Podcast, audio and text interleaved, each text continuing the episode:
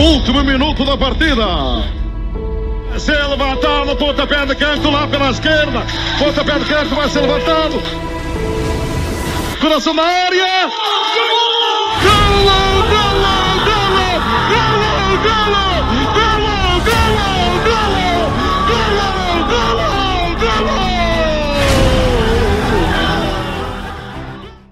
Olá, viva, sejam todos muito bem-vindos a mais um episódio aqui no Coração do Mundo, episódio número 4, para falarmos dos primeiros jogos do Grupo E e do Grupo F. Começamos o dia no Grupo E com Alemanha-Japão. O Japão fez a surpresa do dia e venceu os alemães por duas bolas a uma. Também no Grupo E, a Espanha venceu categoricamente por 7 a 0 a seleção da Costa Rica. Passando para o Grupo F, o jogo que abriu o dia, Marrocos-Croácia começaram o dia, lá está, com um empate sem golos. E por fim, também com poucos golos, foi uh, o Bélgica-Canadá, que terminou com uma bola a zero, com vitória para os belgas. Comigo hoje tenho Humberto. Humberto, seja bem-vindo. Humberto Ferreira, jornalista do 00.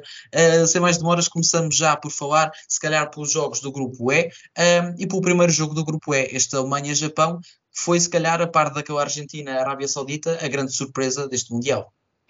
Olá Alex, espero que estejas bem. Eh, Deixa-me-te agradecer este convite para estar aqui no coração do mundo, quando uh, tu, toda a gente sabe, és originário dos Açores uh, e lá uh, é tudo menos ser o coração do mundo, até tem uma terra que tem assim um nome uh, pouco característico, embora não seja na tua ilha, sei que é na ilha de São Miguel, é na zona mais recôndita de Judas. Uh, e portanto, uh, estar no coração do mundo é, é, sempre bem mais importante do que, do que nesse sítio. Uh, mas agora um abraço para toda a malta açoriana que nos ouve, que eu sei que é muita, a tua legião de fãs, principalmente da terceira, são os primeiros e portanto deixa-me-te agradecer. Agora podes repetir a pergunta, que é mais fácil, percebes? Mas tinha estar aqui apressada. Claro, claro, muito bem. para, para agarrar os seus fãs, para ficarem logo do teu lado. Exatamente. A pergunta era, era, sobre esta Alemanha-Japão, que se a par da, da Argentina-Arábia Saudita, se foi a grande surpresa deste Mundial, tendo em conta que depois de estar a perder por uma bola a zero, o Japão deu a volta e venceu a Alemanha. Sim, é, olha, é, é, a surpresa máxima e faz com que muitos haters, nomeadamente eu, um, engulam aquilo que eu vou profetizando ao longo de todos os últimos campeonatos do mundo, porque um, todas as pessoas, ou grande parte das pessoas, dizem sempre que o Japão vai surpreender e o Japão nunca surpreende. É óbvio que se tu jogas muitas vezes na mesma equipa, alguma vez vais ter razão naquilo que tu dizes. E finalmente o Japão surpreendeu. Uh, embora eu também acho que se eles trocaram os 11 já ao intervalo e meteram outros 11 na segunda parte, ninguém deu por ela. Uh, Essa é a proximidade. E, uh, e, como tal, um, não, fora de brincadeiras, inevitavelmente é a grande surpresa desta, desta, até agora, para mim, é a grande surpresa do Mundial, bem mais surpresa do que a própria Argentina, a Arábia Saudita, porque uh, mal ou bem nós estamos habituados a ver a Argentina a surpreender pela negativa, agora não estamos habituados a ver a Alemanha a surpreender pela negativa, e a Alemanha efetivamente surpreendeu. A segunda parte, há muita, muita bola da equipa da Alemanha, mas há depois também aquele corporativismo uh, nipónico tão peculiar das equipas asiáticas e, uh, e, do, e do Japão, particularmente, mas que não é assim tão visível depois nas grandes competições. E eu, muito sinceramente, depois de ver a Alemanha a ganhar um zero ao intervalo, com um gol anulado do Kai Havertz em cima do intervalo, jamais pensaria que a formação do Japão conseguia sequer marcar um gol, quanto mais dar a volta. Porque de facto a Alemanha foi sufocante durante a primeira parte. O Japão teve muita dificuldade em jogar e no segundo tempo uh, conseguiu, uh, eu diria quase o impensável, e, e, fazer com que pessoas como eu estejam aqui quase a pedir desculpas pelo facto de achar uma heresia alguém pensar que o Japão pode ser uma surpresa e pode, no fundo, ser a equipa surpresa deste Mundial. O que é certo é que está a ser, e foi nesta primeira jornada, aconteça o que acontecer, ganhou a Alemanha, que para mim é sempre uma super candidata a ser campeã. E, e, também acho que foi uma grande surpresa, pegando muito naquilo que tu disseste, que de facto a primeira parte da Alemanha foi uh, um atropelo completo a esta seleção do Japão. Ficou um zero, mas podia ter ficado uh, muito mais ocasiões, não faltaram. Agora, já fazendo a ponto para o segundo jogo um, entre a Espanha e a Costa Rica, Humberto, esta Alemanha perdeu o primeiro jogo, o jogo a seguir é contra a Espanha, um, que hoje esteve muito bem, mas ainda ficando na Alemanha, uh, ou seja, é um jogo muito complicado, e depois então o último jogo aqui é contra a Costa Rica, adversário supostamente mais acessível. Por isso quero-te perguntar, esta Alemanha está fora deste Mundial, depois desta não, derrota? Não. Ou achas que de todo, de todo. Não me surpreendia nada sequer se a Alemanha fosse campeã do mundo. Portanto, okay. de todo está fora deste Mundial. Acho que eh, são feridas que vão ter que ser saradas. Não, não consegui perceber muito bem porque é que o, o Sané acabou por não ser opção sequer. Eh, possivelmente pode ter algum problema físico. Mas eh, esta equipa da Alemanha é capaz eh, não tenho dúvidas nenhumas que a resposta tem de ser cabal, embora seja contra a Espanha ou o próximo jogo. E isso é um grande ponto de interrogação que é a Alemanha que vamos encontrar. Pois é, uma Alemanha diria capaz de tudo. Tanto podem dar 4 ou 5 à Espanha no próximo jogo, como podem também sofrer uma goleada. Sim, eh, pode, pode acontecer. Agora, eu acho que a Alemanha não é tão suscetível de receber goleadas. Eu acho que a Alemanha é uma equipa muito mais fria e uh, menos uh, de coração quente e não tem essa capacidade. É uma equipa que consegue melhor travar um, o ímpeto das goleadas. Portanto, a mim seria um espanto enorme uh, a Espanha golear a Alemanha no próximo domingo não foi espanto, a goleada que efetivamente aconteceu foi a de hoje. A Espanha venceu por 7 bolas a 0 a seleção do Costa Rica, da Costa Rica, aliás, uh, e Humberto, do início ao fim, absolutamente sem espinhas para esta Espanha, frente a um adversário muito, muito frágil. Sim, olha, uh, deixa-me dar aqui um, uma espécie de, de neste caso, de, de, uma palavra de intenção. Uh, para mim, a Espanha é, há muitos anos, uma das seleções com a qual eu nutro bastante carinho. Uh, faz lembrar a nível de cores a minha oliveirense e como tal, uh, desde miúdo que sinto bastante, uh, nutro bastante carinho pela Espanha e em particularmente pelo Luís Henrique. Acho que foi um avançado, enquanto avançado, algo injustiçado no meio do, daquela guerra Barcelona-Real Madrid, Raul González ou Luís Henrique, e eu gostava muito mais do Luís Henrique, até por ter um festejo muito particular, Recordo no Mundial 94 ter levado uma sapatada na boca do Tassotti e o árbitro húngaro Sandor Pulo ter ignorado aquele lance, ele tipo super indignado, com a boca toda ensanguentada, uma camisola branca que a Espanha usava na altura e, e, e não particularmente essa altura, mas essa é uma altura em que o Luís Henrique ainda é bastante novo, uh, mas uh, de ter começado a, a, gostar bastante. E portanto, tudo o que seja sucesso da Espanha com Luís Henrique deixa-me naturalmente satisfeito, porque eu acho que ele é um treinador com grande capacidade, com uma grande capacidade agregadora, com uma forma de olhar o jogo muito pessoal. Ele não está nada preocupado. Em Espanha, a polémica é sempre em torno de Luís Henrique, em torno das suas escolhas. E das suas convocatórias. Jogar, das suas convocatórias. E ele não tem papas na língua, é disruptivo. Uh, joga... são os streams que, que faz na Sim. Twitch. Sim, mas para, ok, isso acaba por ser o lado mais disruptivo que a gente vê. Mas se tu fores a ver, esta seleção espanhola não jogou com nenhum avançado. Claro. E fez sete golos. O último gol foi marcado pelo Morata, que ele sim é avançado. Depois, pá, são jogadores de frente ofensiva com uma mobilidade tremenda e, uh, e aquilo é, são tapas atrás de tapas. Uh, e estou a falar de comida uh, e não de, outro, de outro tipo de tapas que possam as pessoas imaginar. Uh, mas foi, para mim, esta Espanha, uh, embora já vi também esta Espanha a jogar, uh, se calhar de uma forma menos apaixonante, hoje foi um jogo absolutamente vibrante. Foi uma equipa de, de fazer ir aos céus. Finalmente, um grande jogo. E, e, acho que, consoante aquilo que disseste, acho que não tens problemas nenhums em meter esta Espanha como uma das candidatas ao título uh, de campeão do mundo. Por isso, pergunto-te, uh, do lado da Costa Rica, é uma seleção que, num grupo que já é difícil só de si, a, a exibirem-se desta forma, vieram praticamente passear ao Qatar. Sim, uh, repara, esta seleção da Costa Rica, se nós pensarmos que tem na baliza um guarda-redes que não jogou sequer esta época, eu diria que é um guarda-redes em pré-reforma desde a última época, quando o, o Donnarumma foi para o Paris Saint-Germain e o Sérgio Rico, o Keylor Navas é terceiro guarda-redes, ele no ano passado fez 20 e tal jogos, mas todos de menor dimensão. O Keylor Navas não tem ritmo competitivo este ano. Olhamos para esta frente de ataque, tem Joel Campbell, que brilha em mundiais desde 1900 e troca o passo. O Celso e com Borges, o Brian Ruiz. Sim, e, e, o Brian Ruiz que nem foi titular, nem Exato. sei como.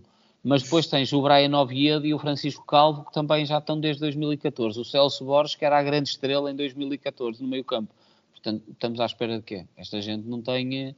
Eh, não são um estranho caso de Benjamin Button. Portanto, é normal as pernas já não aguentarem. E quando apanham uh, pela frente garotos de 20 e poucos anos, ou nem isso, como é o caso de Gavi e Pedri, é normal uh, esta gente não aguentar e aquilo ser sempre a andar.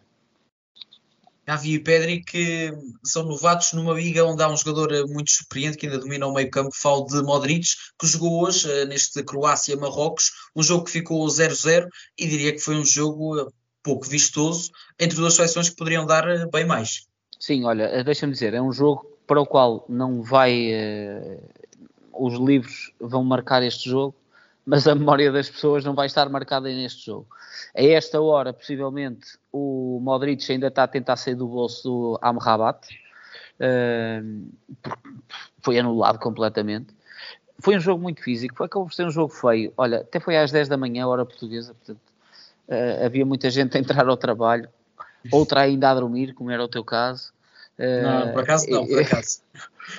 E, eh, e portanto, um, pá, foi, é um jogo que se vai perder na história deste campeonato do mundo, este Marrocos-Croácia. Pode ser um ponto importante para a equipa do Marrocos, atenção, uh, mas uh, é um Uma jogo... perda de dois pontos para a equipa da Croácia.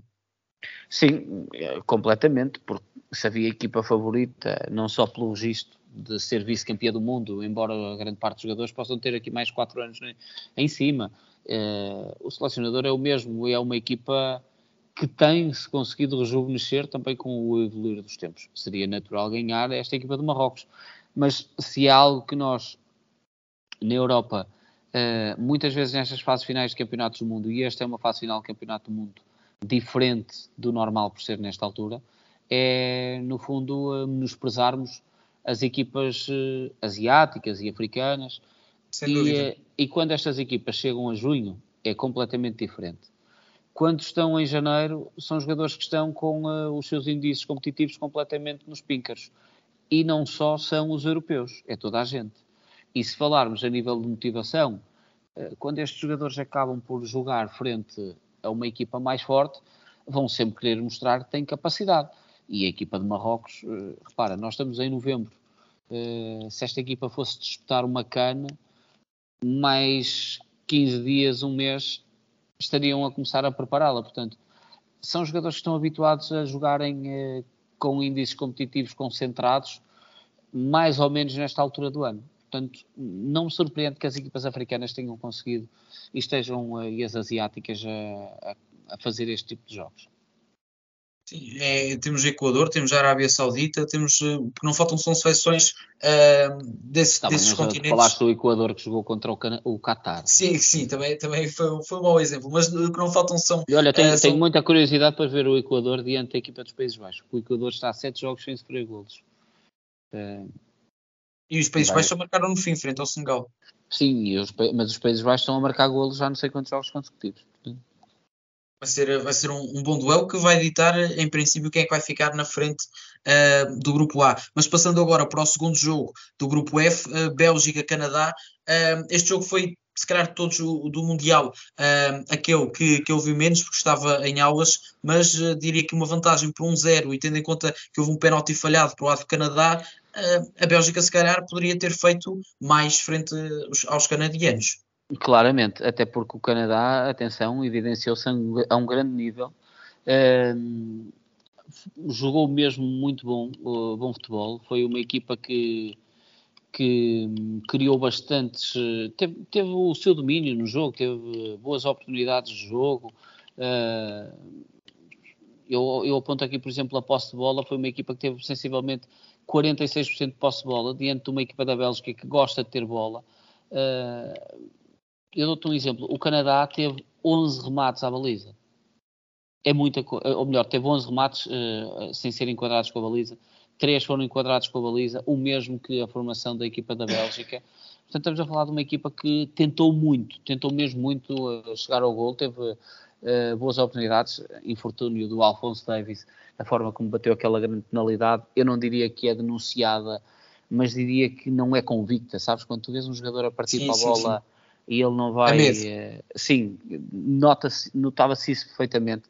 Mas olha, deixa, sobre este jogo, deixa-me trazer aqui uma nota curiosa, que foi o árbitro da partida, foi aquele árbitro uh, do mítico jogo uh, da CAN no ano passado, entre o Mali e o Senegal, que acabou fora de tempo. Aos 85 Recordas? minutos. Exatamente. Bem, sim, sim. Foi o árbitro que possivelmente deu menos tempo de desconto neste Mundial. Deu 5 minutos na primeira parte e 5 minutos na segunda. O homem mas, tem mais que fazer, exatamente, acaba mais depressa. Mas para, não, não é pelo. Eu aqui nem queria anotar o árbitro. O fiscal de linha, o auxiliar, do lado oposto aos bancos, na primeira parte, com o jogo 0-0, uh, depois do penalti falhado pelo Alfonso Davis, marcou um fora de jogo mais anedótico que alguma vez vi. Foi o Hazard atrasou a bola, que foi parar aos pés do Jonathan David, e ele marcou fora de jogo do Jonathan David, que efetivamente estava em posição de fora de jogo, mas quem lhe passou a bola não foi nenhum colega da equipa. Foi seja, o, o Eden Hazard. Ele estaria legal, em posição legal, porque quem atrasou a bola foi um jogador do, da Bélgica.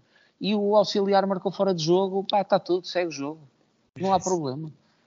Opa, e, e, perderam uma oportunidade clara, estavam na área. Pois, pois.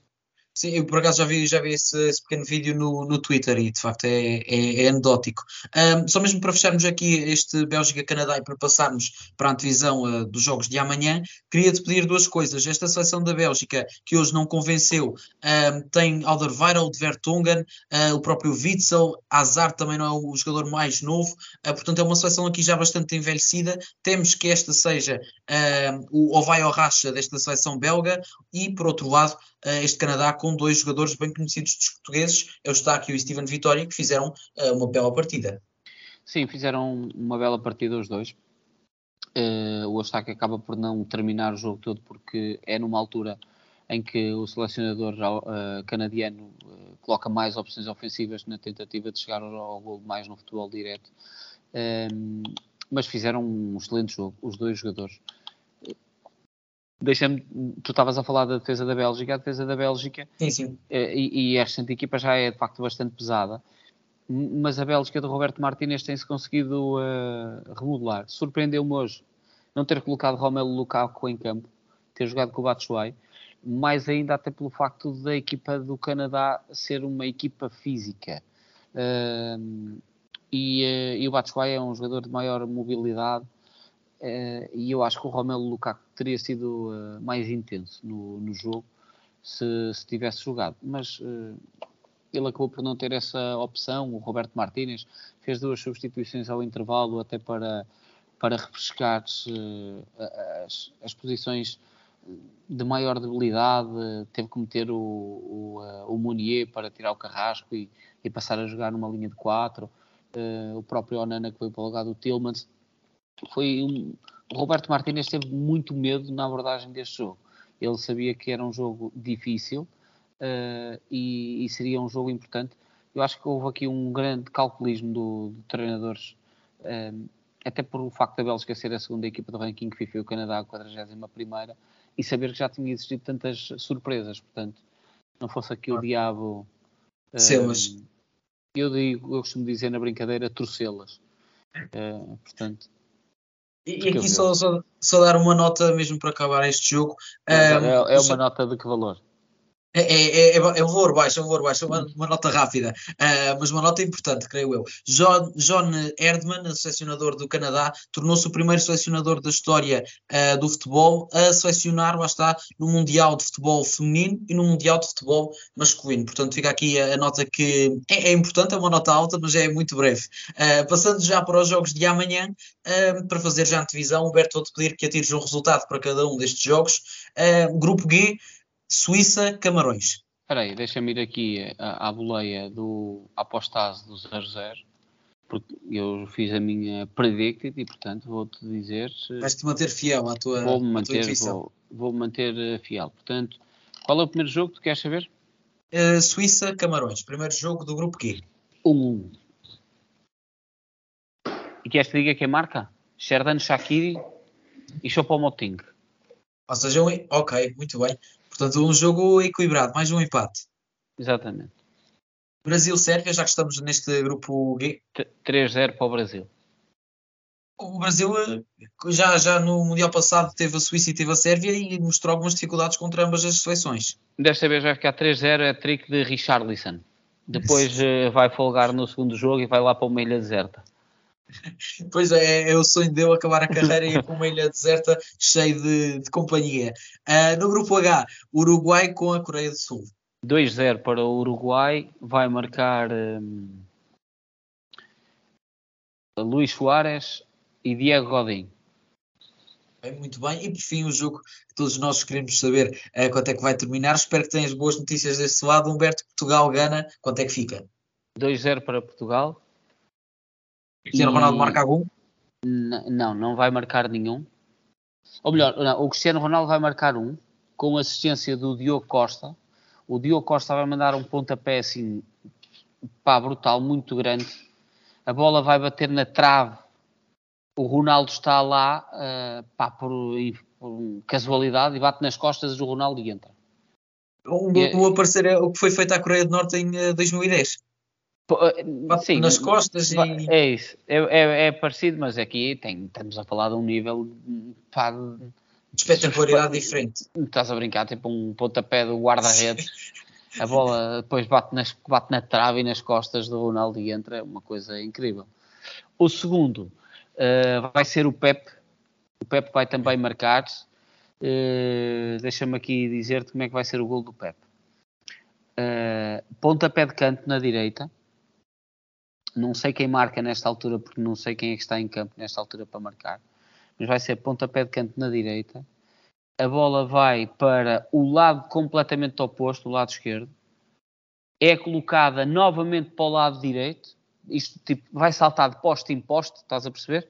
Sim, sim, sim, sim. E depois vai para a zona de penalti, onde o Pepe já está a recuar, mas percebe que o lance ainda não acabou e vem derrompante e marca de penalti, de cabeça de facto, uh, as jogadas estudadas da seleção portuguesa uh, não param de surpreender. Esta forma de bater pontapés de canto, acho que nunca vi, mas nunca vi. que disseste, nunca vai, vi até vai agora. surpreender, percebes? Porque imagina, o Pepe é como Ninguém está à espera, de facto. Ninguém, é isso, o Pepe, tipo, ok, já acabou, vai embora, parece que vai ali assim, e de repente, tipo, o, a malta ganesa fica ali acima, oh, o que é que aconteceu? E ele, pumba, uma cabeçada na zona da grande penalidade. Muito e bem, vai... Humberto, se isto se concretizar, eh, tem aqui um vídeo uh, absolutamente histórico. Que é, mas mas se, isto, este... assim, se isto não se concretizar, pá, isto não deixa de ser eh, uma estratégia plausível. Sim, sim. Ninguém está à espera de ter um pontapé de canto assim, quer dizer, já toda a gente inventou meter nas barreiras um gajo deitado, uh, meter tipo os jogadores a dançarem em círculos, à volta da bola, começasse a fazer ali uma dança de charan. Pá, mas este tipo de cantos não, tu não viste em lado nenhum. Isso, isso só, só, dá mais dimensão àquilo que estás a dizer se de facto acontecer. Portanto, que, é, que eras mesmo um, um autêntico visionário. Ou, Bem, então tinha, ou então tinha percebido a estratégia, tinha ido lá se calhar foste os treinos à cidade do futebol e já, já, sabes, já sabes toda. Uh, mas Humberto, olha, muito obrigado por, eh, por teres vindo cá. É sempre um gosto enorme uh, estás aqui no coração da área, no coração do mundo. É sempre bom falar contigo sobre futebol. Muito obrigado também a toda a malta uh, que, que, que, nos ouve, que nos segue. E amanhã estou cá para falarmos destes, destes quatro jogos que fizemos agora na televisão. Portanto, muito olha, obrigado espero... a todos. Força, olha, força, força. Espero força. que amanhã seja tão bom quanto hoje tenho a certeza que vai ser melhor porque eh, se tiveres cá o maior vai ser espetacular. Facto, estou, estou com Sabes? um nível de convidados muito, muito elevado aqui no sim, sim. podcast. Sabes quem é que é o, o maior, não sabes? Sei, supostamente sei. Só se tiveres aí uma, uma surpresa para mim.